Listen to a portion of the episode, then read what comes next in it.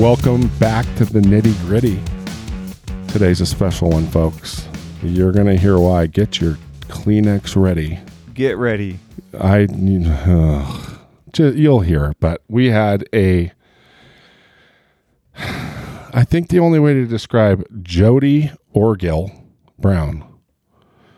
There's one person that this person really reminds us of. They're, they share so many strengths and energy, and it's our dear, dear late friend Kimberly White.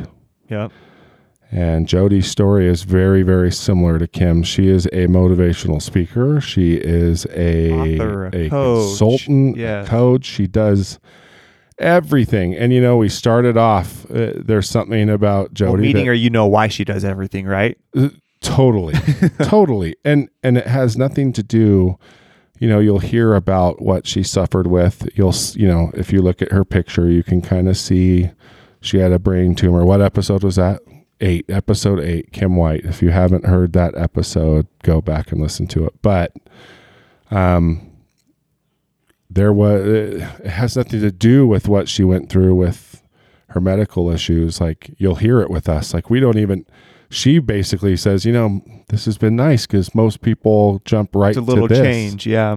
And I'm like, we just wanted to learn about Jodi, and there was so much there without Yeah. what she went through that, that she is such a special, special person. And I don't want to ruin it. You're going to have to listen because you're just yeah, like, take time, listen to the whole episode. You're it's go- worth it. It'll take you you through all sorts. this. It'll, the journey is crazy. it- we have fun. Cam cries. We'll have fun. And I mean- Cam cries. Yeah, shut up. I mean, it's true. There was some stuff I really needed in there, and I'll bet you. Please comment on this one. Yeah, I let want us to know. know. how this touches you, what you needed this for, what you wait, what part of the episode did you need to hear? Because there's about what do you think, 10 different stories that really, really like they're gonna connect with all of you, but which one was the one? Yep. Like that's what I want to know. Um, we will have her on here again with Lucas. You'll know what I'm talking about soon if you listen. We love you. We are so grateful for you. Thank you, This thank you. episode reminded us how special this. Well, how lucky we are to like, be able to do this. How blessed we are to get to do this. It's because you guys listen that we get to get these incredible people on. So keep supporting us, please, so we can keep meeting these special people and and doing our part and giving our angle, which I think our angle is unique Yep. to you about these people. And we just love you and we're so grateful. Enjoy so it. much. Welcome. Nitty Gritty is back. I'm here alone because Cam is finishing his breakfast. Yep. Sorry. but we're here with Jodi Orgill Brown. And I want to make sure I say Orgel right. It's not Orgel, it's Orgel. It's Orgil. Orgil. Yep, said it wrong. Jodi Orgill Brown. And this has been fun because this has been something we've been trying to set up for a long time. months and months and months. And summer's hit and COVID's hit and other things, but we are here and so excited. And we actually got introduced through Dan Davis. yes. So, Dan, if you don't know Dan, the Sturry Man, episode, what was it? I just wrote it down. Oh, right there, 86. So, and man, he's going through some tough stuff right now.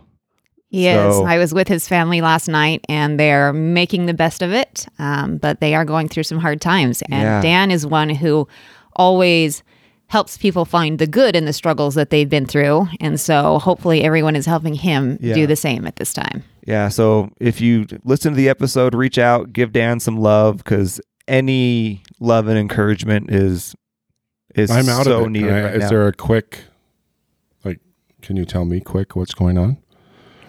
Because I've been a little absent on social media the last month or so. I don't know that I do a good job explaining. Just a lot of his health issues have gotten more and okay. more serious. I did see one just yesterday about his, was it his wife got, getting like a birthday Yes, like a wardrobe, like Yes. a fashion expert, like a whole wardrobe. Like Yeah. they did a That's why I was with crowdfunding them. Is we That had a big. cool. He did a big surprise birthday party for his wife, and we That had was a fabulous time together. But Dan is having some health challenges. None of it is easy to explain. Yeah. Um, but he's had major surgeries. They're trying to fix some problems that go throughout was- his body, and he's going to be having another major surgery in about two weeks. Oh, poor so man. That's why he was gone because he was going. I think he said he was on his way. He recorded a video for her, and I think he said he was on his way to a pre-op like, That would make or sense. something. And, geez, man, poor guy. Yeah.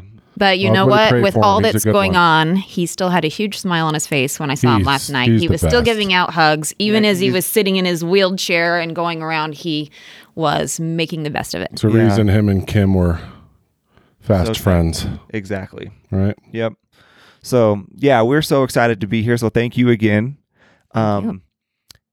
and I just kind of want to start from the beginning. I want to get to know you a little bit more. I mean, we kind of learned a little bit as we were pre pre episode chatting, but you grew up around here, right? I actually grew up in Northern Virginia, just Oh, outside no. of Washington D.C. And then, So When much I- from my chatting that I so that I learned a little bit. well, my parents have a home miles, here, and I graduated from Orem High School. See, that's why. That's, why, you made that assumption. High school is technically what should count. Yeah. Well, Okay. I had my junior and senior year of high school in Orem, Okay, and I right. grew up in a town called Warrenton, Virginia, Okay. which is now a suburb of Washington D.C. Best place in the world to grow up. Um, and then we moved to Orem when my dad started working with Stephen Covey. So we came to Utah. for Super cool. What was out there? Is that where your parents were from? No, they went out there for jobs. So my dad worked for IBM. Okay. He went to BYU for his bachelor's and master's degree and ended up with uh, IBM, which at the time they were in Virginia and Maryland. Okay. Very cool. And then work brought him back. And then work brought him back to Utah. Cool. And so at the lovely time, it is a junior in high school, worst time ever you could move. My family uprooted me, moved me all the way across That the would country. suck. I know I was talking to someone about kids in schools because we're moving right now and we were talking about moving our kids. And I was like, I went to five different grade schools. It's fine. But moving in grade school and moving in high school are pretty different. Yeah, but but if I was moving into your new house, you could move me to Africa. I don't even care. If that's the house I'm moving to, put me wherever you want. Sign me up. We're Sign ready to me go. up. It's a nice house. Well, I went to four I different love it. schools in two years during my transition from ninth grade to 11th grade Oh, because that- we weren't exactly sure where would we were going to suck. end up. And Four. we, four schools. It See, I think that's the hardest time because I so I moved eighth grade from Huntington Beach, California, Hmm. to 1993 Heber City. nice. There's a very big difference between Heber City in 1993 and what's over the over the mountain right now. I think we had a street light, and I had to fight three cowboys the first two weeks because I was like the blonde surfer kid in the Mexican poncho and flip flops. But holy crap, it was traumatizing. But It was a little I love it now. traumatizing for me to come here, uh, Oh, well- just from the DC area to Yeah. Orem. I said, "There's more churches here than 7-Elevens." I could not believe it. so true. So why did you move so much? Once you got here, did you go to different schools? Or was it Once- out there where you're moving around? No, it was the transition of trying to figure out where we were going to ultimately be. Oh, And So we had times where we thought we were going to settle in one area and it didn't work out. And so we'd rented a place. And so I just ended up switching because of that transition. Once we actually moved to Orem and found a place to live, we were settled. It, it. was that whole figuring it out in, in between that uh, caused a little upheaval in our lives. However, I did take advantage of it as much, much as possible. Trying to be the new kid is not always fun, but if you work it, you know, it can be okay. Working it. That would be pretty advantageous if you knew how to work it. I figured it out. Yeah, I was going to say, I'll bet you did. What did you figure out? Um, I figured out that you just need to be open, get out there, be yourself, but as outgoing as possible, which I always was. Oh, see, this is the healthy version of how to do it. I thought you were saying like I would cry, get presents for my parents. Oh, I acted no. depressed. I got to. T- No, they no, took no, me no, to the no. That's not the way to go. Oh, I would say we're you- very different. You just need to get out there and show people that you want to be a part of things. Oh. And the more that I did that, the more accepted I became. It was actually hardest when we finally settled down in Orem because Orem High School was so big in comparison to some of the other schools I had attended. And no one knew I was new. It just didn't seem to matter. And that was actually a little tricky. So it took me a while to establish oh. myself. People just assumed I was stuck up because I wasn't talking to them. They didn't realize it was because I didn't know a soul in the 2,600 kids that went to the high school. there are some pretty sharp people from Virginia. I Maybe they were just that. intimidated. There were, you know, some pretty only eight smart people U.S. from there. presidents. Yeah. Yeah, only eight U.S. Just presidents. a couple. And as a Virginian, you learn that and you have pride in it. Isn't that funny? That's you. one thing about the South I kind of love. Like every state down there, I mean, none of them even hold a flag to Texas. Texas, they think way too highly of themselves. but Have you been to Virginia? I have been to Virginia. Actually, you know what? You're right. Like We're I taught remember that there's Bronco. a pecking order. Yeah. We're pretty near the top. you know, you know, North that's a good Carolina point. is great. South They're Carolina is good, but they are not Virginia. No, Virginia definitely has their noses up. Like, but they kind of are on top of everybody physically and you know figuratively, right? Geographically. Geographically, yeah. That's probably the smarter word than physically. Thank you, Andrew. I own a barbecue restaurant. Okay, moving on. oh, that's funny. So after high school, what did you do then? After high school, by then I was in Orem and I went to BYU, which had always actually been my dream, even before I moved to Orem. In fact, I had to remind myself that my dream was to go to BYU because once I was in Orem, You didn't want to go anymore. I I still wanted to go, It's but okay, it you can seems like it. a lot of other people didn't think it was so cool. And where I grew up, it was a pretty neat experience to be able to go to BYU. And so I had always had that dream. We used to go on Saturdays to our church building so that we could pull up the football games and we could watch the football games and so my my family were just cougars back as many generations as I can think. Yeah. So cool. I always wanted to do that. And even though it wasn't as cool coming from Orem to go to Provo, uh, I still decided I was going to do it and just had a great experience there. And my junior year at BYU, I did a semester abroad and went and lived at the BYU Jerusalem Center in Israel Whoa. Oh, that's cool. awesome experience and that is actually where i met my husband we met In Jerusalem? in jerusalem on a semester abroad we were in the That's pretty same class it If you think about Galilee? it, that, yeah. is actually a very awesome. romantic place Wow. our first kiss was on the sea of galilee you Just seems like you would really be blessed that. if you meet somebody there. You know what I mean? Like that's a that's a healthy place to start well a and to establish like- the foundation of That's a new relationship Uh, yeah. while touring the middle east and seeing the biblical sites wow. it was an I w- incredible I- experience I want to Wow. go over there so bad. That's really cool. Where did he come from? Was he from Utah? He was from Ogden, Utah, which Oh, is why we are now settled in the Ogden area. Okay. I had never heard of Ogden, Utah at the time. he was actually from a, a town just outside of Ogden called Roy, which is even smaller Oh, and yeah, more good old backwards. Roy. Um, Played, but played Roy in baseball when I was young. there you Yep. go. Now I've come to love the Ogden area. It has a fantastic business community, lots of unique changed shops and businesses. 25th Street is one of the greatest downtown areas, not just in Utah, but in the world. It's got a great little downtown area, and lots of movies are filmed there. It's always rated one of the best downtown Right. areas, and it's It's a changed a ton. Because I mean, uh, growing up, Ogden's always like you're like Ogden, Ugh. but then you go up there now, like the I mean, the businesses they've attracted, you know, some of the bigger a hip companies, place. and it, it- that's Is hip it. the right It's- word? Hips. Is that's hip a perfect. word now? I mean, that's, what, it we fe- would use. That's what it feels like. Like, yeah, you go downtown, it's amazing. Plus, they have some great golf up there. Some great golf, some great Country Club? restaurants. Yeah. I've never golfed it. Uh, That's Country amazing. Club, Mount Ogden Golf Course. There's a lot Right. of good golf courses. Okay. Now that I'm a bowler, Okay. Storm Bowling is in Brigham City, right next door. They probably have like some competition lanes up there. Yes, they do. I'm gonna go. I can't wait. So, did you like come home from Jerusalem engaged? Not officially, but unofficially. What did your parents think? They like sent you away to Jerusalem and you came back. You like, hey, I found a husband. My mother was actually a little bit relieved I don't know if I should say this because she didn't like the guy that I was dating before.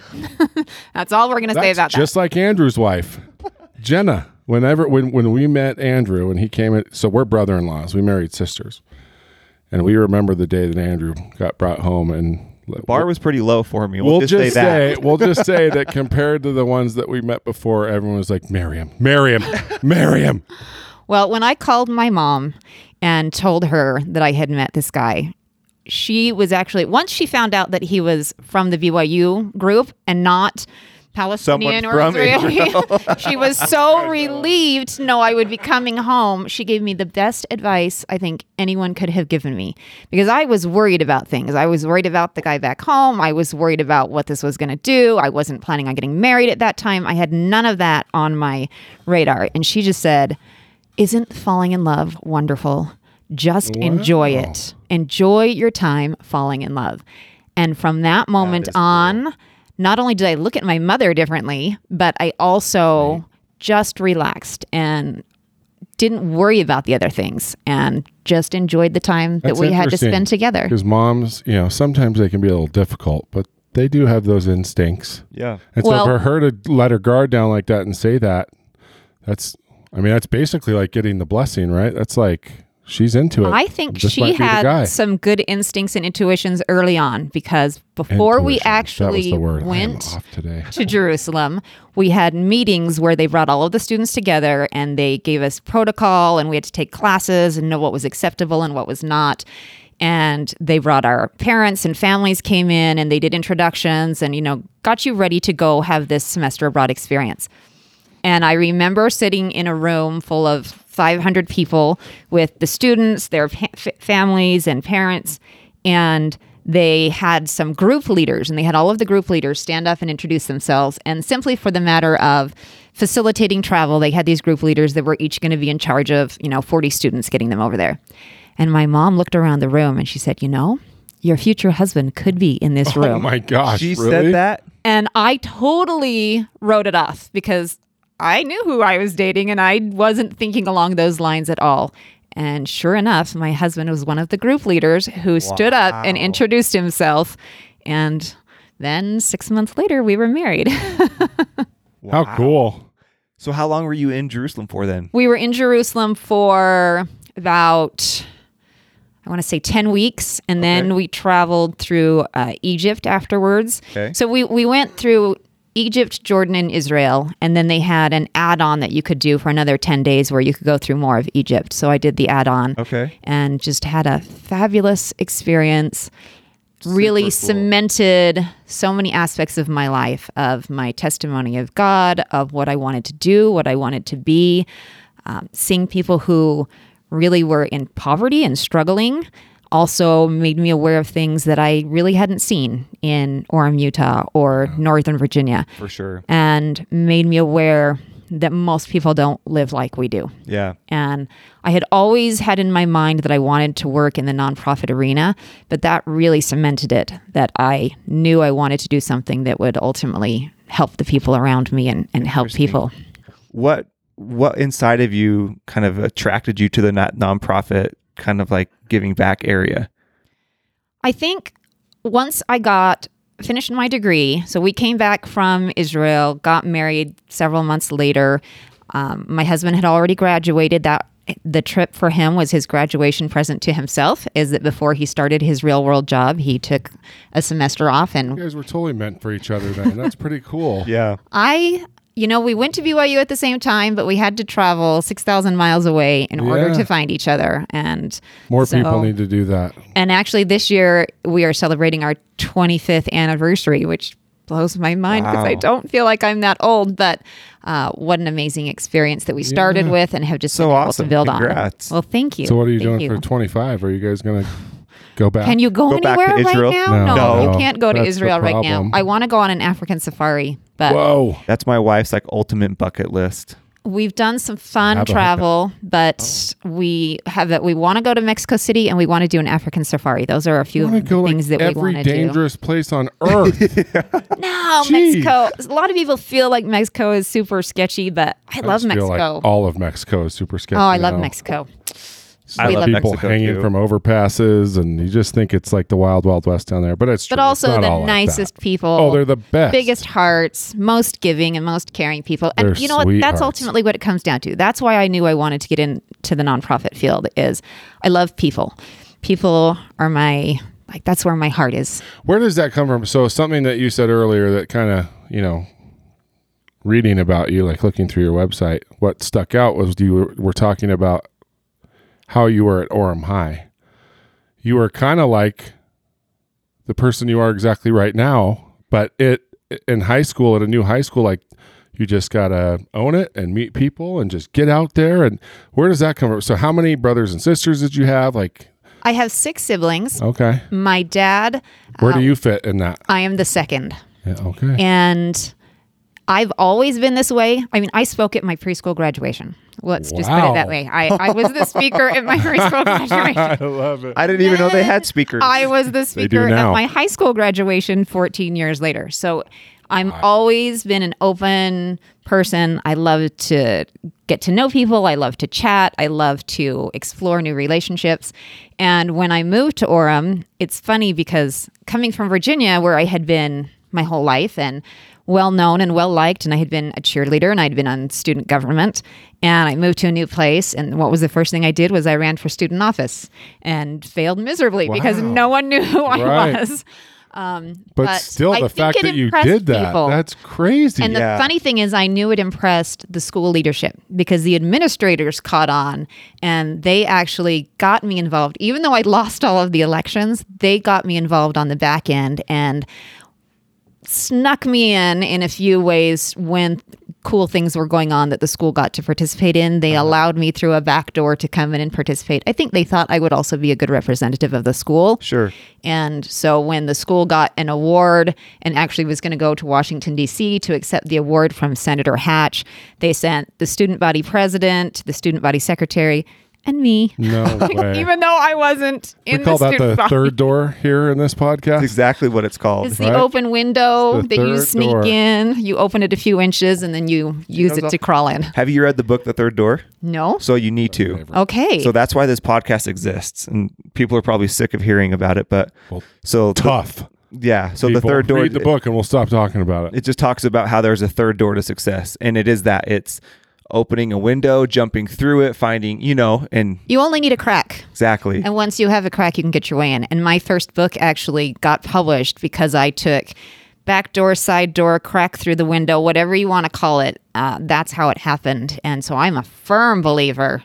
You got to use whatever tiny opening you are given, Yeah. and then you find your way in. Yeah. And you find your way in from relationships and people. Right. Once you get in and you start meeting people and developing relationships, uh, it takes it takes the struggle out because once you are invested and you know and love people, you all want to help each other. I saw I saw a video, the Church of Jesus Christ of Latter Day Saints video the other day about what was it? It was just one of those little, you know, they can be a little cheesy, but this one was actually kind of cute. It was this lady that talked about. She read somewhere to just like put your phone down in line. If you're in line, say hi to Talk to the people like, around Put your you. phone down. So she's at the grocery store. There was this cute video of her, like this guy getting cat food. Like, oh, do you have cats? I have dogs, and he he lived alone, old man. It was just like, today's my birthday. You know, he just she got the chance to tell him happy birthday. Probably the only person to say it, and it's like, but that's exactly. So since then, I've kind of been doing that. Like I've been Being trying to like present, yeah. because that's totally me. I don't know why where that kind of goes. I think it is the phone. Like it's just I love talking to people. And yet And now we're the also best. distracted and busy with ourselves Right. and the people online that we forget about the people who are right in front of us. Yeah. Totally. And right now, I have very strangely a post that's going viral online. And you can't plan these things, right? Right. I just made a post on Saturday about an experience I'd had, and it just started to blow up. So, but that's Oh, exactly cool. what it was about. What was it? I went on Friday and was driving through my neighborhood to go take my son to a doctor's appointment. I saw a little girl standing on the side of the road, uh, about a half a mile from our house, and she was holding a sign and it said "Rocks for sale." And I thought, "Rocks for sale? If this little girl is selling rocks." She must not have anything else to sell. Yeah. And I wanted to stop, but we were on our way to an appointment. So we went to the appointment. On our way back, she was still standing there selling her rocks. So I started to pull over, and my son said, Mom, I got to go to work. I, we can't stop right now. So I took him home. I went in, grabbed some cash, and I got back in my car and I drove back to talk to her. And I said, So you have rocks for sale? Tell me about these rocks. How old was she? She's probably, I would guess, maybe 11, Okay. 10 or 11 years old, maybe 12, you know, a little hard to tell at that age. Sure. Um, and she was telling me about her rocks, very proud of her rocks, and said, I said, wow, well, they're beautiful, and I'm so glad to see them. And she said, you know, I've been standing here for two hours, and you're the first person who stopped. And I already went door to door trying to sell my rocks, and no one wanted to buy any.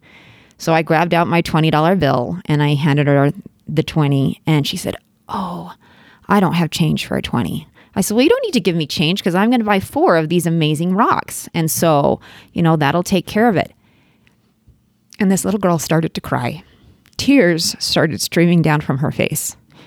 And she said, We have this little cat, and right now we can't afford to keep the cat.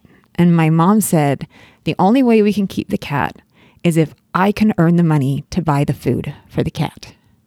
And she said, So now, if you're really going to buy four rocks, I'm going to be able to buy food and we're going to be able to keep my favorite cat. Wow. And I got home, and all I could think about the rest of the day was how $20 would literally change this little girl's situation at that time. Yeah. And to me, it wasn't even, you know, it was 20 bucks. Yeah. I And can't I get bought over how rocks. she chose rocks. Yeah. Like, how cool is that? Well, and just she she said, if you don't like these, I have a bucket with some other ones, and she showed me her Oh my bucket, gosh, and some of them so were just little broken off pieces. And she said, with those, I wrap them and I make them into pendants and I sell them. And that's love her. what she was able to do. That was how she was able to Oh my god. do something to help herself. And so I high fived her and I told her, you know, how much I loved her rocks. And then I just said, you know, if you need anything in the future, just come out and hold your sign so that I know. Hmm. And drove away. And I haven't seen her since then. But I posted that on Saturday, just took a picture of the rocks. And holy moly, I don't know what happened, but clearly that little experience resonated with people for exactly the reason that you're talking about, Cameron. It's that we forget to look around and see what's right in front of us. Yeah. How many times do you drive by the lemonade stands and the kids selling Rice Krispie treats or cookies or whatever? But for some reason, the girl selling the rocks, it just really. I would have pulled over for rocks. Oh, like yeah. I would have. I been love like, rocks. Well, and it, it's not even that for me. It's it's with the lemonade stand. Their mom made the lemonade, but a kid selling rocks either loves rocks or doesn't have anything else to sell, and they're like, you know what? I'm going to figure it out. I think I'd pull over just to see which one it was. Like, Uh huh. And I think cool. that's how I felt. And I think it was a combination of both because she told me that the rocks came from Oklahoma and she had a whole Wow. bucket of them. I love it. Um, See, but Cohen would sell rocks. My son, he's Yeah. obsessed, and he'll just be like, "Did you see the crystal in this?" I'm like, "Uh, no. I think you're smoking crack, but I'm like, it looks cool, but I mean, he loves them, you know." I love rocks. I bring home rocks from everywhere we go. And my kids give me sticks and rocks for gifts, and I get so excited because I love nature. I have a little waterfall in my backyard, so when I get rocks, I go put them in a special place in my waterfall. That's cool. I could decorate my whole house with sticks and rocks. Oh my gosh, we need to interview this girl. We need to find her. You should. It'd be so cool to like. You should just pull over and ask her some questions. Well, I'm going to find So her cool. because I know the apartment complex that she lives in. Yeah. And I had so many people online reach out and say, Can I give say, her a gift card? yeah. Can I get her a subscription to, cat food. yeah, cat something food. Amazon or cat Pet food, Smart? like- Yeah. Send a big cat tree. Yeah. You know. so I've just- got people who are now donating to help this little girl. And once mm. I have a little Aren't bit people accumulate- cool? Yes. Like, isn't that's what's I love hearing stuff a like that, and it's it's a why it's viral. Is we do need to be reminded about there's so many good people because it's all the negativity and the divisiveness. It's because it's of all who owns over the us, airwaves, right? You know, And so It was such so a good to great that. reminder to me of one of the things that I speak on all the time, which is that every interaction is an opportunity to change a life. It's one of the mottos that I live by. That's so and good. that moment with that little girl was the perfect example. Will you say that again? Every interaction is an opportunity to change a life. Man, that's so good. And in this case, it wasn't just one life. It was my life, it was her life, probably the lives of her family members and her little kitty. Sure.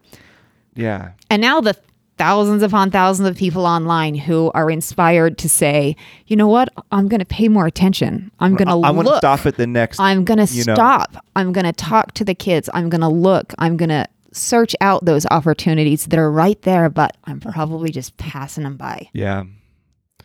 So important. Yeah. I mean, going back to just the distractedness that is our lives, just slowing down and being aware of other people and what's around you and being able to kind of tap into that, I think is so valuable for us right now. well, I've cried twice already. And Uh, my job here's done. Holy crap, Jodi! It's amazing. It's such so funny how such small things are such big things. And you're right. Like every interaction is an opportunity to change a life. Like holy crap, that is such amazing advice. Yeah. And So when good. you really stop and think about it, and when you really use those moments standing in the line at the store or having an interaction with someone, the cashier who's checking you out, when you use those and you look at them as an opportunity, it changes the whole way you see the world. For sure. Well, and people forget, especially here. You know, there's a heavy, heavy majority of us are Christians here, right? And it's like, we, how many of us have had a trial or a difficult thing that another person ended up being the answer to a prayer, you know, or a struggle that you had? So it's like, if you don't lift your head up from your stupid phone, how many of those opportunities are you robbing yourself of having having and it's Yeah. like we've all suffered something so it's like let's put it to good use for crap sakes we can't do that And I think COVID made it worse because people almost got a little social anxiety about getting back out Yeah. and being around people again after so long being on their own. We kind of got used to being in our own homes and started feeling comfortable. And then when you have an opportunity to get out again, you're almost a little nervous to go and interact with people. sure. We started to lose a few of those skills. Yeah. And I'm so i think people are hungry for it though Yes, I'm They are. so glad they're that we're starting to. but they're hungry and so that- if you can just take that five seconds of fear and just blast through it and 'cause that's be all it takes, brave. you're That's all it takes. As soon as you start that first conversation, you're fine. and you're we're good. doing this in preschool Jodi holy I crap I get it from my dad. He Uh, we didn't dig enough. I that's the thing. Like second, I was like second kid of six. Like don't really have to stand out because you're kind of on the older side. But yeah, that I wanted to kind of dig into that because I mean preschool. I mean a lot of that type of stuff sometimes is inborn. You know, it's just your nature. absolutely. But there's got to be some nurture involved in there somewhere. Well, I do believe there has to be. And the fact that my dad was a trainer and consultant and was always Oh yeah. not just talking, but walking the walk, he used to have us listen to those affirmation tapes Wow. at night. Really? So I would listen to waves that in the background, you know, told me that I was strong and brave. love and, and I- so I've been doing things like that my whole life. I love to consume um, books and self help and business and any Yeah. guru out there. I want to Tony read it. Robbins. I'm obsessed. Tony Robbins, he's my guy right now. I just can't stop. Watching him work with people, it's just like it's crazy. I love John Maxwell. Currently, he's amazing um, and love the work that he's done. He said at one point in time, he has a quote that says, You don't go to the top, you grow to the top. Gosh dang it. I gotta I want just one good quote. like I want to come up with just one good one that people like, there's this guy, Cameron True. 350 pounds, striking, cooks great barbecue, but just kidding. Said One day. said this. Yeah.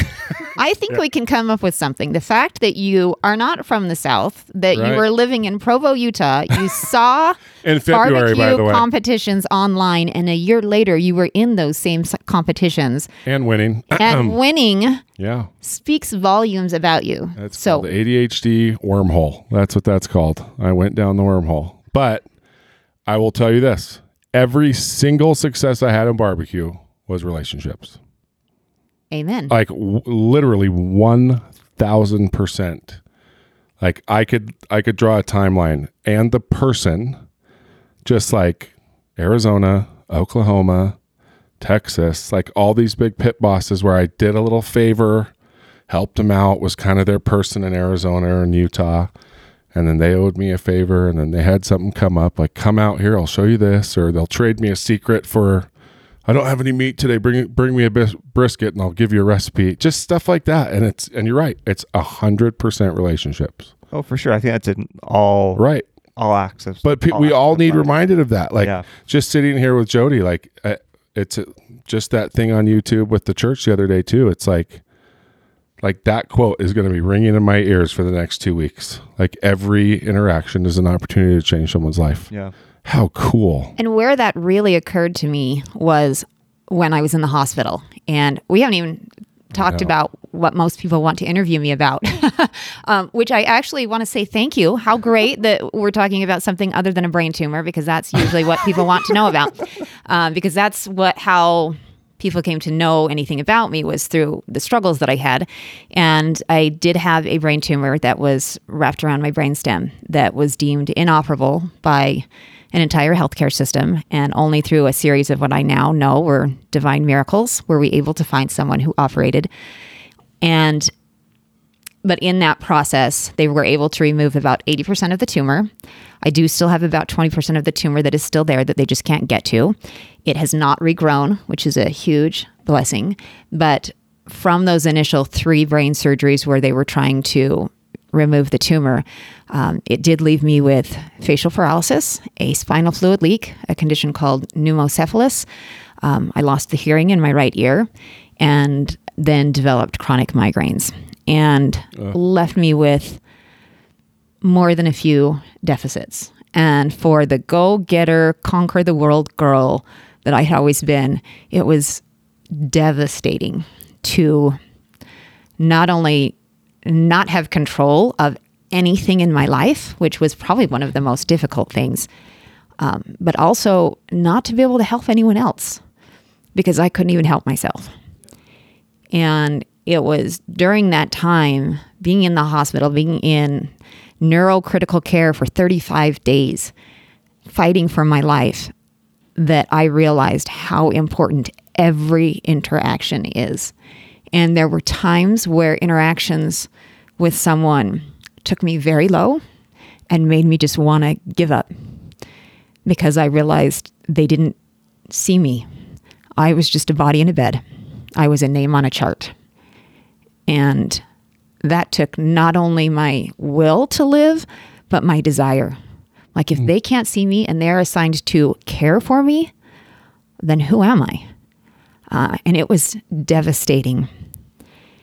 And then there were other people who used what could have been just a check the list on their jobs for the day, having to bathe me for heaven's sakes, and yet turned it into a beautiful experience. I had one particular day where I was desperate for um, a shower. I had been in the hospital. I had been sicker than sick. I had been completely bedridden, hadn't been able to get up for days. I was finally doing a little bit better. And even though at that time I had to be showered in bed, just laying flat, and they would literally just come and shower me off, but I thought, I need to shower today. It will help me feel a little bit more human.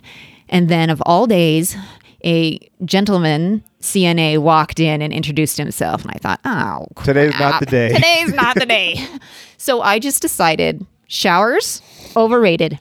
My teenagers have proven that time and time again. you don't have to bathe to get away with, you know, functioning. So I decided in that moment, okay, I'm not going to have a shower, but if I could just get my hair washed, maybe I would have a little bit of that sense of myself restored. And so I looked at this guy who was probably early 20s, long brown scraggly hair. And how old were you at the time? I was 33 years old. Okay. I'm going to Four teach you a little life skill, kids. son. Well, so I asked him, I said, Lucas, you know, is Christy or Heather here? Could someone come in and wash my hair? And he just kind of looked at me and he said, I can wash your hair. Oh, Oh, okay, great. Thanks. All right.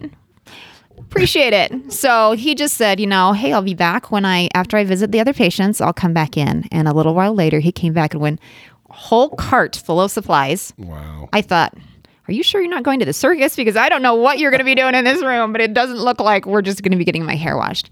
Um, but he clearly knew what he was doing. He had me scoot to the end of my bed. He took a black plastic garbage bag, draped it over my pillow, and had it cascading off the end of the bed down into a garbage can. So that when the water dripped on the plastic bag, it would waterfall down and be caught in the garbage can. And when all was ready, he had me scoot up to the top of the bed and he said, I know that this is difficult, but close your eyes and just try to relax. And he spent the next half an hour massaging not just shampoo and conditioner onto my head, which at the time was mostly shaven and covered in staples and scars. What he did was he really massaged the humanity back into me the dignity that I had lost from feeling like I was no longer a person, all of a sudden came rushing back. And I realized there's still a person here, and he sees that person. And I don't know if he knows the power of what he did, but it has been 12 years, and I can still describe Lucas to you down to a detail because that young man not only did he change my life, in some ways, he saved my life. So when I talk about every interaction being an opportunity to change a life, I'm not saying it in a glib way. His kindness truly saved me. And at a time where if I had died, it wouldn't have been from a brain tumor, it would have been from hopelessness because I had been fighting the fight for so long and my body was so sick and my energy was so depleted. It would have been so much easier to give up. And I needed every reminder and every little bit of strength to keep going.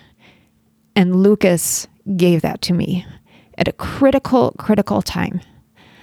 And that was the only time in 35 days in the hospital that he was my CNA but I do not think it is a coincidence because at that time, he really helped infuse me with the will to keep fighting for my life. I think it's time to find Lucas. I would love to find Lucas. Yeah. Do you know his last name? I don't know his last name. I bet it'd be pretty easy to find. He worked in neurocritical care at the University of Utah Hospital in 2009. All right, people. Someone find him. find Lucas. I probably even have a picture of him somewhere. We could maybe We're going to get a him sponsored by Paul Mitchell. Oh my gosh, Lucas is my hero. And he doesn't know it, but he's a hero to thousands of people now who have heard his story of how he touched my Oh my life. gosh, we got to get Lucas in here with Jodi. Well, I mean, just I mean, think about that, right? So cool. Washing someone's hair. He probably does that how many times a day? You know what I mean? Like such a See, to I your point, a check the box type of task that I gets think you're done wrong. often. I think he knew exactly what it was. He did what I'm saying though, but Yeah. it's not like that's the only time he's ever done that as part of his job description. Okay, totally right. Like the way he brought in the supplies, knew how to cascade the water off the bed. Like, I think I bet he knew what that meant. He clearly Two knew what to do, Yeah. But I do believe that Cameron, you're right, that in that moment he also knew that it was more than just getting my I hair agree. washed. For but like sure. him, what I'm saying is like the fact that he was able to be open to that Totally and right. understand the significance of a seemingly insignificant moment Right. or act. Mm-hmm. You know what I mean? Even telling you like, just relax, just close your Close eyes. your like, eyes. Yeah. knew you were probably stressed about it. Like, wow, Well, like, but how what a story. how many of those types of moments are out there for each of us? right. right? Like a simple act, if we just slow down a little bit and try and tap into or understand the other person, right? I mean, it's the simplest and the stupidest thing smiling at someone as you walk past them and saying hello. Who knows if they we're having the worst day ever and a smiling face gives them the strength to take that next step. Well, Right? I, I have found that as well because with facial paralysis, one of the challenges of facial paralysis is that the happier I'm feeling and the bigger I smile, the more unnatural it looks because that's when you oh. see the asymmetry in my face. Sure. And so when I get really giddy and excited and I'm like grinning my biggest grin, that's That's when it's the most obvious. when the, it's the most obvious that Yeah. hey there's something wrong with her and but what so here's what i have discovered It's horrible. I love but it. but it's also a superpower Well, no, and that, that's what I mean. Like, I, I think there's such an energy when someone is that happy, and it's like, I would hope that I wouldn't even notice. Like, I would hope I would notice the happy. You know what I mean? And that's what you do hope for, but but but yeah, I you get, get enough of the other that you realize okay clearly i know what they're seeing. Right. and a few years ago um, i went on vacation to our family vacation spot. We have a ca- cabin on Hebgen lake in montana. So we always go into west yellowstone which is my favorite little town. Oh, we went to go to the movies and I saw someone who was buying I was buying movie tickets. And the lady looked at me she says I remember you like uh, you remember me she's like yeah I worked here a couple summers ago and I think you came and I was like I'm sure I came a couple summers ago and but that experience made me realize I am memorable that's right. and I can use it as it could be a negative thing or it can be a positive thing. And so I use it now as a positive thing. yeah. I know people are going to remember me. I know that they're going to look and they're going to see that something is different. And I decided I can either You leave get, them wondering or I can make them remember something positive and something uplifting. And so I use the fact that I'm memorable to do some good. And I think I'm going to leave them with the best experience possible so that when they think about that person who maybe didn't look quite right, but uplifted them in a wonderful and positive way. totally. It's an amplifier. I mean, it, it's Well, when I heard when I heard you telling the story. There's two things that really stuck out. Like, no, I'm gonna, I'm totally gonna cry. Hold on. It's okay. Crying just means you're feeling things deeply. Oh, Embrace I it. I am. Um, um, just hearing that the preschool talking Jodi, like hearing that you were where you were in the hospital. I think for most people that would be normal, but for you, to me, that really put some like more meaning to it, like of just how bad it was. Because for you being what we know of Jodi so far, like that must have been a really low, low. And so, sorry. Um, but it's funny because you know Kim and Kim White and I have we're good friends. We still are good friends. Um, and I just remember thinking that people like you and like Kim God does amplify like there's something there that has to be put out to more people. And her sickness was that amplifier. As hard as that has to be for that person, it's a way that God can get you out to more people. And gosh, that's a heavy burden for you, but I've known you for 25 minutes and I'm very grateful for it. Well, I think you're exactly right. And I remember being in the hospital and getting to the point where I realized I think I'm going to live. I, I think I'm going to make it through this. And having this overwhelming feeling of what do I do now that I'm going to live? And then having this kind of epiphany, this ray of light come down from God that let me know this isn't about a brain tumor. This isn't even about you, Jodi. This is about letting people know God still exists. He's still a God of miracles and still answers prayers. This isn't about me at all. And it's interesting that you use the word amplify and amplifier because when I decided that I needed to start sharing my messages more, I started a company and it was called Amplio Development. and Amplio is the Latin term for amplify, to elevate, to increase, to improve. And I thought that is what I am supposed to do is help people come to know God, come to know themselves and come to love other people.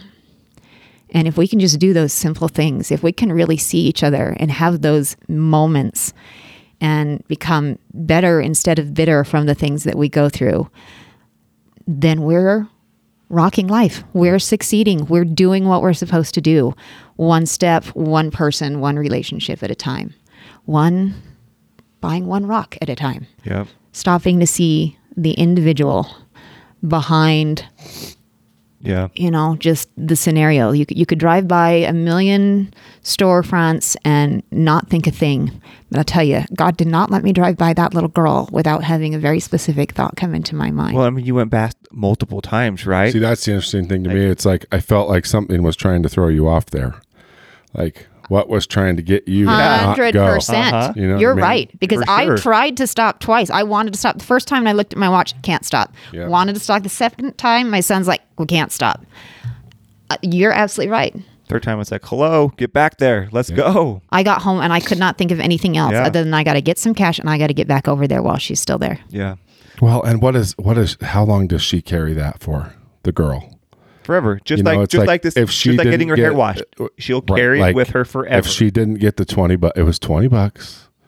For you, it's nothing, Nothing. right? For her, like her companion, like we know the power of our pets and what they can do to heal us and how special they are for children especially like for their psych you know psychological development from happiness to social skills to all that right learning how to take care of something they're so that 20 bucks is so loaded with good And the know? power of humanity. What she will think of is that people really are good at heart. yeah. And that Completely. even though she couldn't get into many doors to sell her rocks, she's not going to think of all of those doors that she didn't get into. Yep. She's going to remember the time that a lady stopped And- uh, and Yeah. Bought her rocks. Yeah, it's made me think Stephanie, my business coach, she she would always tell us that events only have the meaning that we give them. Right. Like we are like we are meaning making machines. So we have the power to control whatever narrative it is, right? No matter what the event is, it's that actual event is just that. We get to decide what that means to us. And I think that's one of the things I've discovered as an author and as a speaker is you get to assign those meanings and you can find one little moment, but when you assign great meaning to it, that is a powerful, powerful moment to share. And I think that's why that post has gone viral. I think that's why the story of Lucas hits so hard with people. Um, I have people who write me letters and messages and, oh my gosh, if we could just find Lucas. And then they created a hashtag, live like Lucas.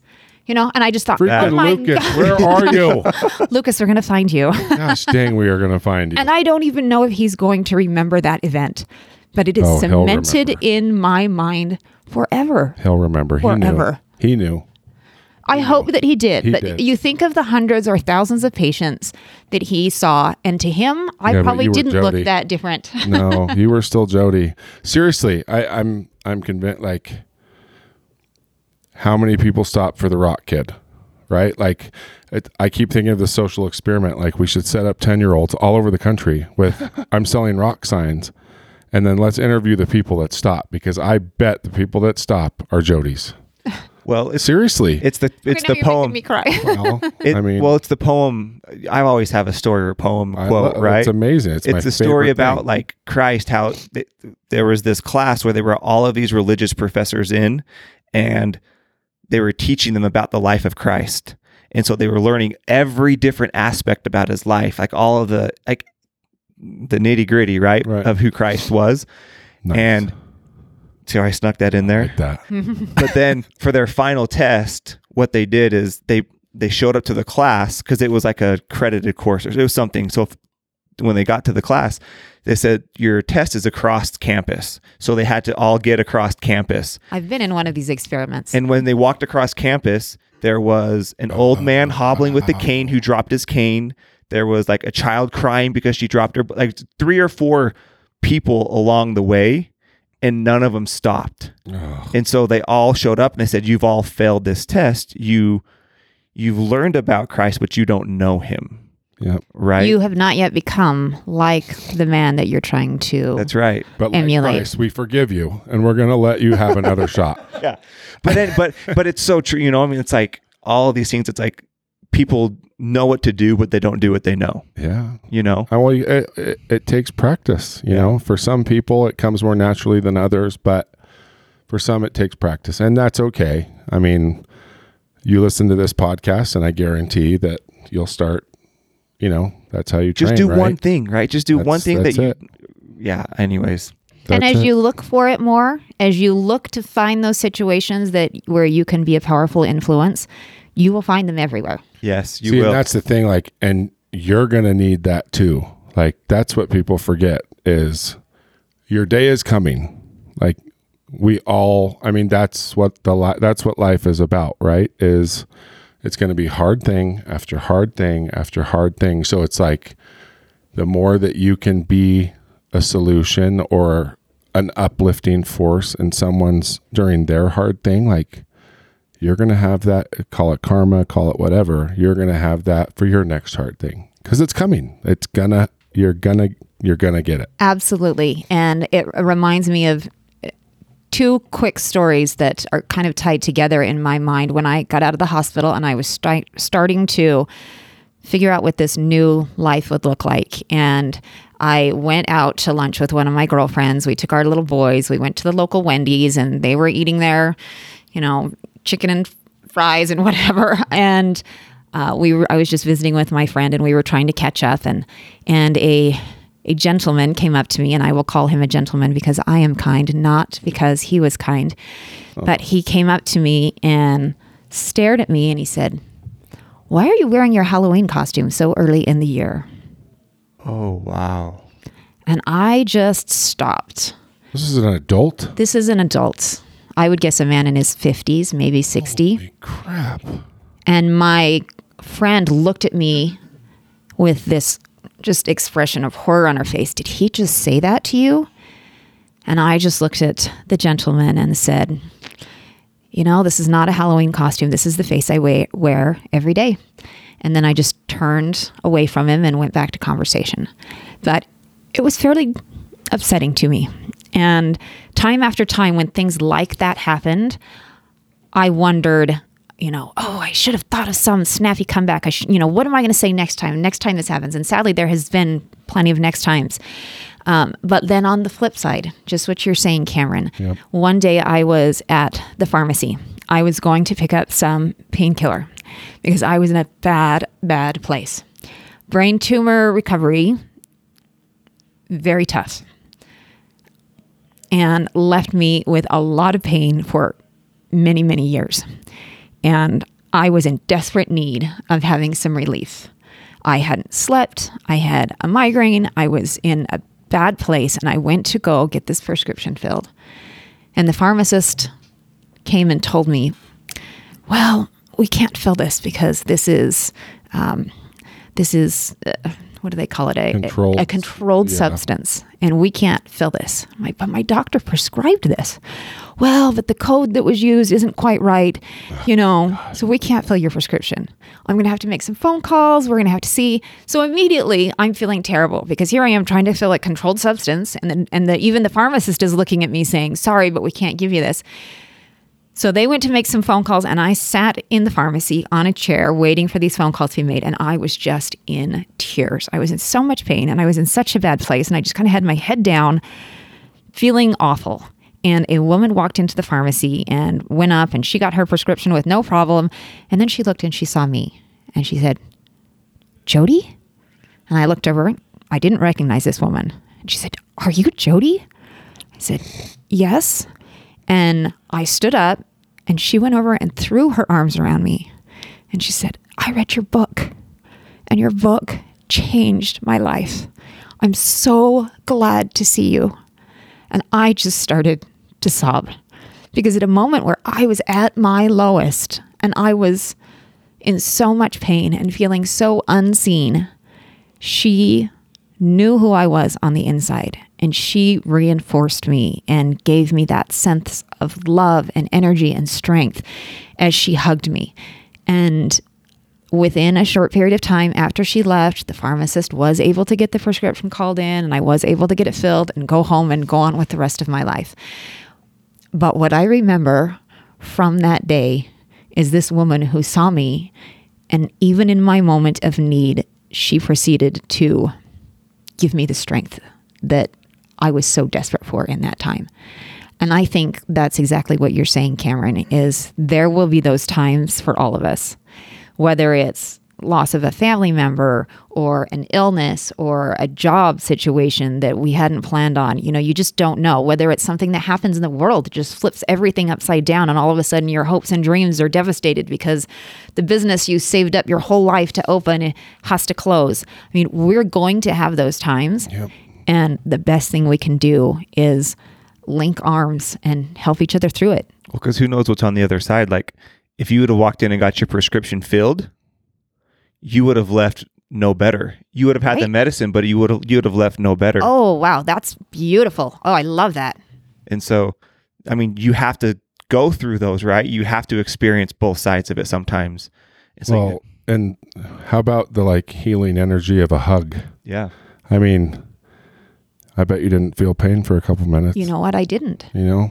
And it's one of the reasons that even though with people feeling anxious to get out and be around people again, there's nothing more important to do because all of the worry about what's going on in your life, your own pain, your own distractions and worries go away when you start to have amazing interactions with other people. And I mean, they've always said that, you know, service is the best thing for someone when they're hurting is go and find someone else to serve. We need to be out there. We need to be interacting. We need to be hugging again. My gosh, we need to be hugging again. If I give one more fist bump, I'm going to punch someone in the face.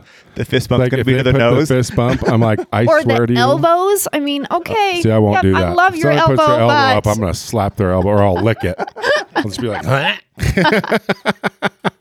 how funny would that be?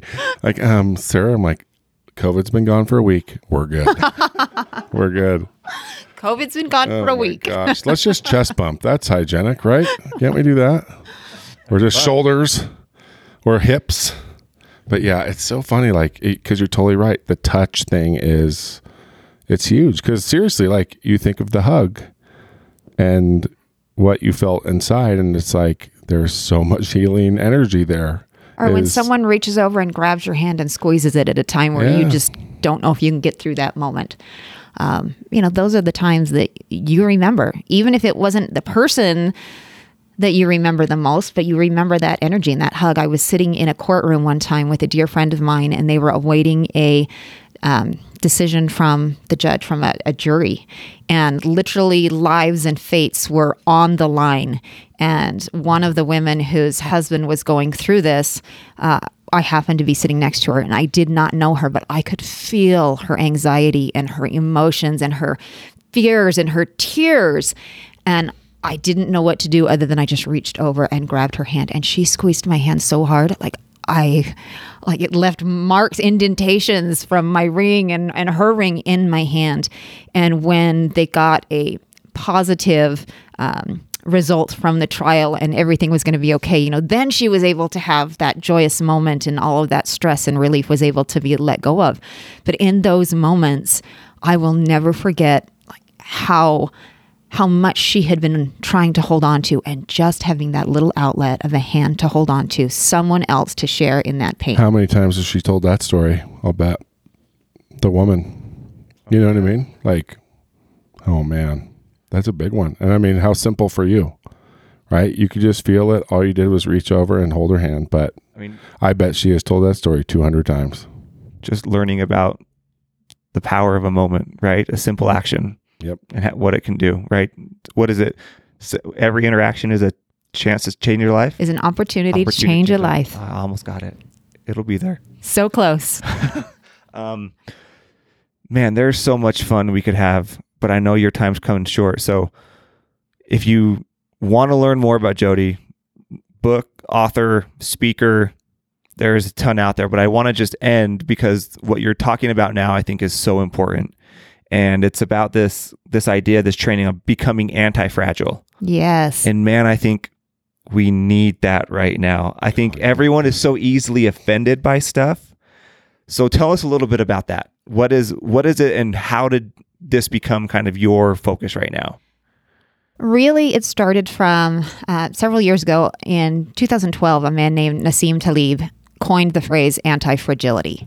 And he said anti fragility is a um, property of systems that actually increase in their capability to thrive when thrust with volatility, stressors, mistakes. Um, and I heard that, and he was talking very theoretically. He was talking about how economies need to be stronger so that you know one event that happens doesn't destroy an economy. He was talking about it. He's he's a mathematician and a statistician, brilliant man. I've consumed much of the literature that he has written, and if you were to try and look at his uh, models on anti fragility, they're so complicated you can't even he would not say he's an academician, but I would say he thinks on such a high level. He's a thought leader. He, he comes up with these incredible, incredible concepts and thoughts, um, but really a lot of them remain high level. He's really talking statistics, odds, probabilities, how you can try to prepare for what he calls black swan events, which are really things that are unexpected, like when crisis strikes, when a pandemic comes, when you have a terrorist attack, how can you take these kinds of things and not have the economy destroyed? So that was the very high level where he started with it. And he went into more depth and covered many more areas. But when I heard the concept, I just thought anti fragile. Oh, wow. Systems that actually grow in strength because of the stressors and the mistakes and the volatility that they're facing. And I just started coming up with my own way of thinking about it. How could a person, how could a company become anti fragile? And I love the example of evergreen trees because I look at an evergreen and I just, what do you think of it? You think of it as always beautiful, always green, always pretty. But the reality is, an evergreen tree loses 25 to 30% of its needles every year. They're all in my pool right now. God. So you already know this, but Yes, an evergreen tree is really a new tree every two to five years, depending on how many of its needles are lost. And when I think of becoming anti fragile, what it really is, is kind of a continuous um, investing in ourselves so we can also reinvent, so that you're new, so that you're keeping up. And so, anti fragile to me is, and using some of Nassim Taleb's concepts, he talks about tinkering and experimenting, that you've got to try new things on a regular basis. We all know that those who just sat back and waited for the pandemic stuff to be over, they got left behind because it wasn't just a one and done thing. And only those who really tried new things, who said, hey, we're going to deliver our food to people rather than them being able to come to us. It was when you reinvented that you were able to keep going. And so, I've taken his concepts to a personal level and I look at it in terms of an acronym growth. G is grit, which is Angela Duckworth's concept on grit. You have to have passion and perseverance. And I would add, you also need to have hope. You need to have hope that things are going to get better in order to have that passion and perseverance. R is your response remembering that you have to adapt and that the quicker you can adapt and the less that that adaptation upsets your life and your ability to function, the better you'll be. O is my favorite because it represents my life and it's outwork your weaknesses. And there are some things you may not be able to get rid of, but dang it, you can outwit them and outwork them. So find ways to camouflage those things that would otherwise make you weak so that they are no longer seen. Um, I thought you were going to say Oracle, Orgill.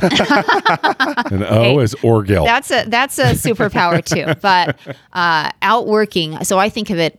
I have when I'm on stage, I cannot stand still because I because of my deficits, I don't have great balance when I'm standing still. So I'm constantly walking on the stage, and I've had some people say, "Hey, why are you moving all the time? You you just can't stand still, and it's distracting for the audience." And so when I explained the fact that this was because of deficits and that I was really trying to find a way around it, um, I had a coach who helped me say, well, let's figure out a different way around this.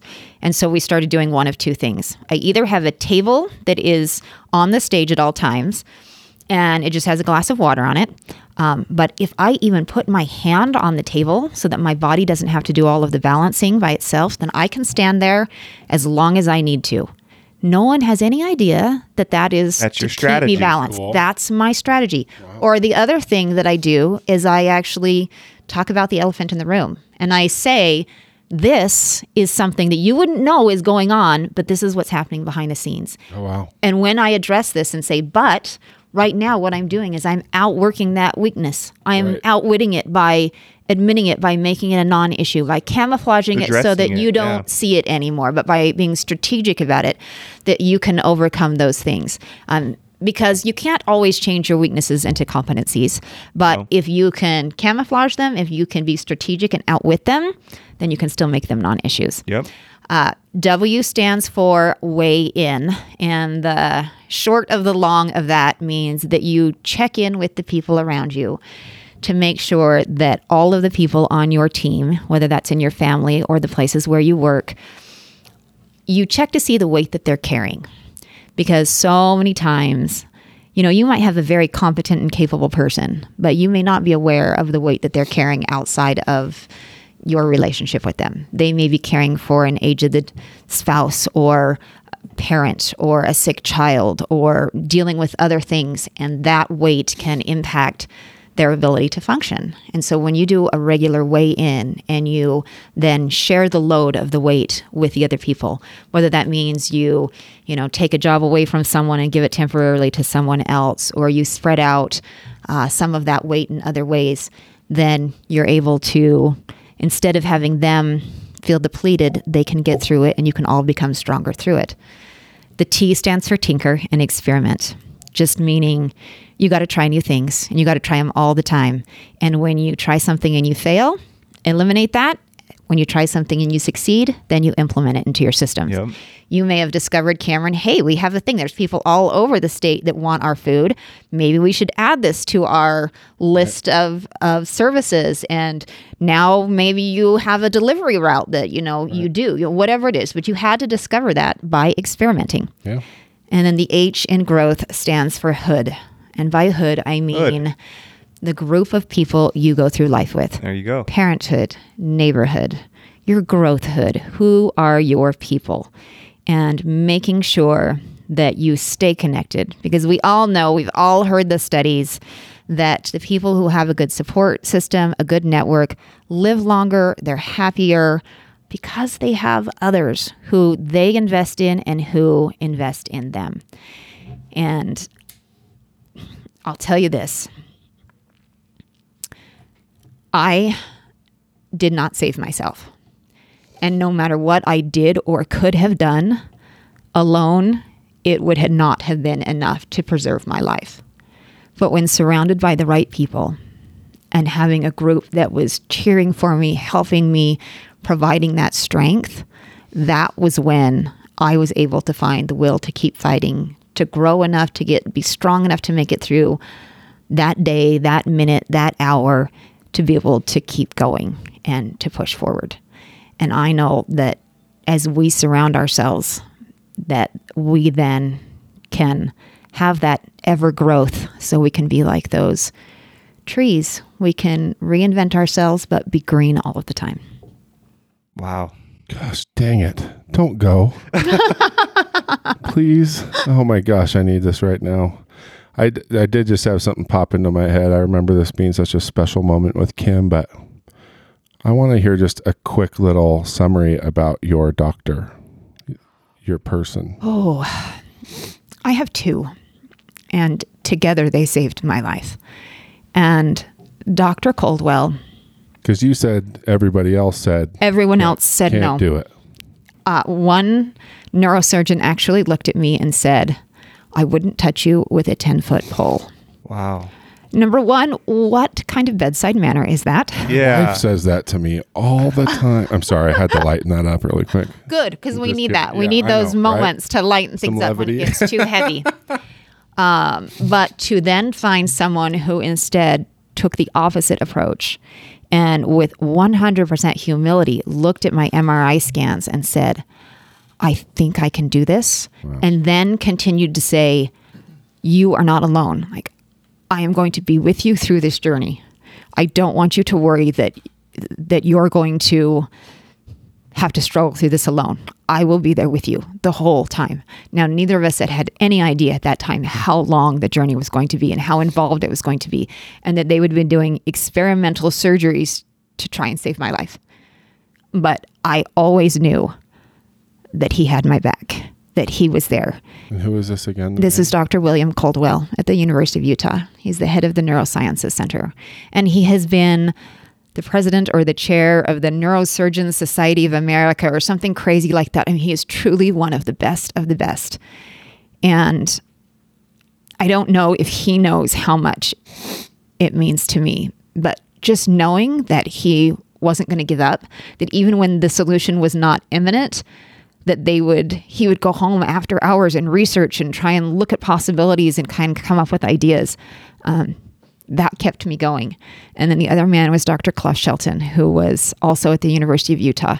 And I ended up being a long term patient of his because he's also the one at the hospital who was responsible for helping people uh, with facial paralysis. And so I had the opportunity over the course of several years to continue visiting with him. Lost my hearing, and he worked with me on that and helped me find help and therapists in dealing with facial paralysis. Did you know that there are facial therapy um, therapists? Like you can go and have therapy for your face. I have run so many marathons with the tiny little muscles in my face to try and learn how to use what was left to do the jobs of those things that um, were no longer there. It's amazing. And those men changed my life then. And there is one doctor who is changing my life now, and his name is Dr. Babak Azizadeh, and he is in Southern California. And we are going through a process called facial reanimation. And he is taking nerves and muscles from other parts of my body and surgically implanting them into my face. Holy crap. And by this time next year, I just might have a smile, and fingers crossed, I might be able to kiss my husband again. Whoa. So sometimes you don't think about those little things, you take them for granted. Blinking, chewing, keeping food in your mouth, kissing your husband. I would challenge you today to think about those things and be grateful for them. It's interesting how you got the Jodi of doctors. Isn't that interesting? The energy that, I mean, someone who thinks like you, you know, Well, thank you. it's pretty cool. I've been very blessed to find some amazing people who love what they do and have literally dedicated their lives to helping other people. Man, we could seriously just shut the podcast down right now and I'd be happy. I, this has been such a blessing for us. So thank you for coming. It's been a blessing for me too. Thank, Thank you very much. And I hope that you remember that we laughed as well as cried. Yes, Oh, oh we did. that, that's why it was so fun. God, I don't want it to end. I'm actually really sad that it's ending, but we could do another We one. can do it again. yes, we can with Lucas. Oh, We're we going need to to do find that. Lucas. Oh, we gotta find. Lucas. Okay, you guys got to help me find Lucas. I want to get the whole panel together. Let's get Dr. Couldwell in here. We'll get. I forget the last. I can't say the dude's doctor from California. Azizadeh. Aziz Day. Azizadeh. Azizadeh. That's incredible. He's my hero right now, I tell you. Well, because you can th- you think about just electricity, nerves, like everything that's going on, and just there. uh, It's it's a lot like your anti fragility, um, Talib Na- Nassim Taleb. Nasib Talib. Um, same thing. Just man, you've got all these people around you that look at their profession the way that you look at yours. It's really interesting, isn't it? Well, and what is it that they say? You become like the five people you spend the no- most time Yeah, with. yeah, yeah, that's right. So you really do need to surround yourself by the kind of people you want to be like. I need new friends. My goal is So always why to do you think like, I'm here in the room with you No, today? it's- it's- yeah, it, that's interesting because you know maybe we take that for granted. Just the people that we get to share time with in the podcast and the timing of some of it, and just like right. There's a reason right this episode was today instead of six Oh, you Six have- months ago. You have no I wouldn't idea. even have had the surgery Yeah. then, and many of the things that I've learned since then, I wouldn't even have experienced. Yeah. You got to trust in the timing and just appreciate it. There's seven and a half billion people in the world. What are the odds that we would be sitting together in this Yeah. room today? For sure. well, there's a reason. let's. We're not even factoring in the people listening and how many people we're going to hear from after this one. because it's you know it's like Kim. I will never forget Dr. Z. Like we need to talk to Dr. Z. I will never forget that story of just like the you know just the Superman. Like he just came in like they said what? No, I can do this. You know, and it's just we forget. You know, I think with healthcare and everything the way that it is, you know, hearing that story about you trying to get your pain medicine and just sometimes we forget, you know, just having Bobby Tillotson in here, she's a friend of mine that's a nurse at she left her practice at the U of U to work in the COVID ICU up at mm. the University of Utah and we, we I think we both realized that you get kind of caught up in the news and the anecdotal whatever and to have a real person and hear how real doctors and nurses are suffering and working their butts off and giving everything to save people And literally not figure even out how to taking beat breaks. this. Yeah, Yeah. figure out how to beat this and the smart people out there trying to to cure it and it, it does it it gives you that reminder that these you know these doctors and these nurses and the And CNAs, the CNAs, the and little guys on the, the, totem pole. cafeteria workers mm-hmm. and I mean because there's Everyone stories is being pushed to their max. if they're in the hospital they've got a part to play right and so Uh, which is so funny that. because that's the other thing that I am doing right Yeah. now. In addition to teaching people about becoming anti-fragile, I'm going and doing uh, caregiving for the caregivers at hospitals and sharing some of the incredible stories of the Oh, people I who mean- did touch my life to give them that little bit of reminder of why they're doing this They make and that that- little motivation, you know. Yes, and to, to remind them that tear next every day. interaction is an opportunity, and that every time that they are with a patient, they're with a person whose life is going to be changed by their experience if they allow it. You know, you just reminded me of something that I did along to, on my mission. So I, I blew my knee out on my mission in South America. And I finished in Alabama, of all places. But it was a very, very recently, like, repopulated with all Latinos because all the sock mills were there. But the hospital there, nobody spoke Spanish. I was like the only one in town. So four out of the seven days a week, I wasn't knocking doors. I was in the hospital Translator. translating. Oh wow! I learned some new words there. I'll tell you that. but like that, I sat with over four people holding their hands as they passed away, just because they didn't have somebody to sit there. You know what a privilege that is. Like it was.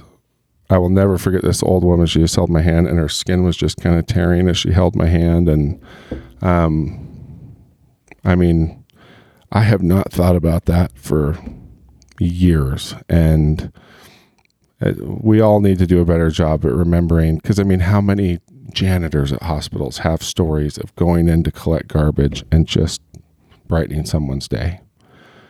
And you know, it's not just hospitals. You know, It's, It's- any it's- everyone it's is doing something. And Everyone's going through something. hopefully you listen to this and for the next few weeks you look at everything a little differently all all because of you you stop Jodi. and buy those rocks, and you remember right. that every person around you, that you have the opportunity to change your life. Right. Well, thank you so much for coming in. So Loved grateful. it. This is what I needed today. Thank you. i'm trying you to so think much. of another question really fast before you go i'm just kidding thank you jodi that means a lot Thank you.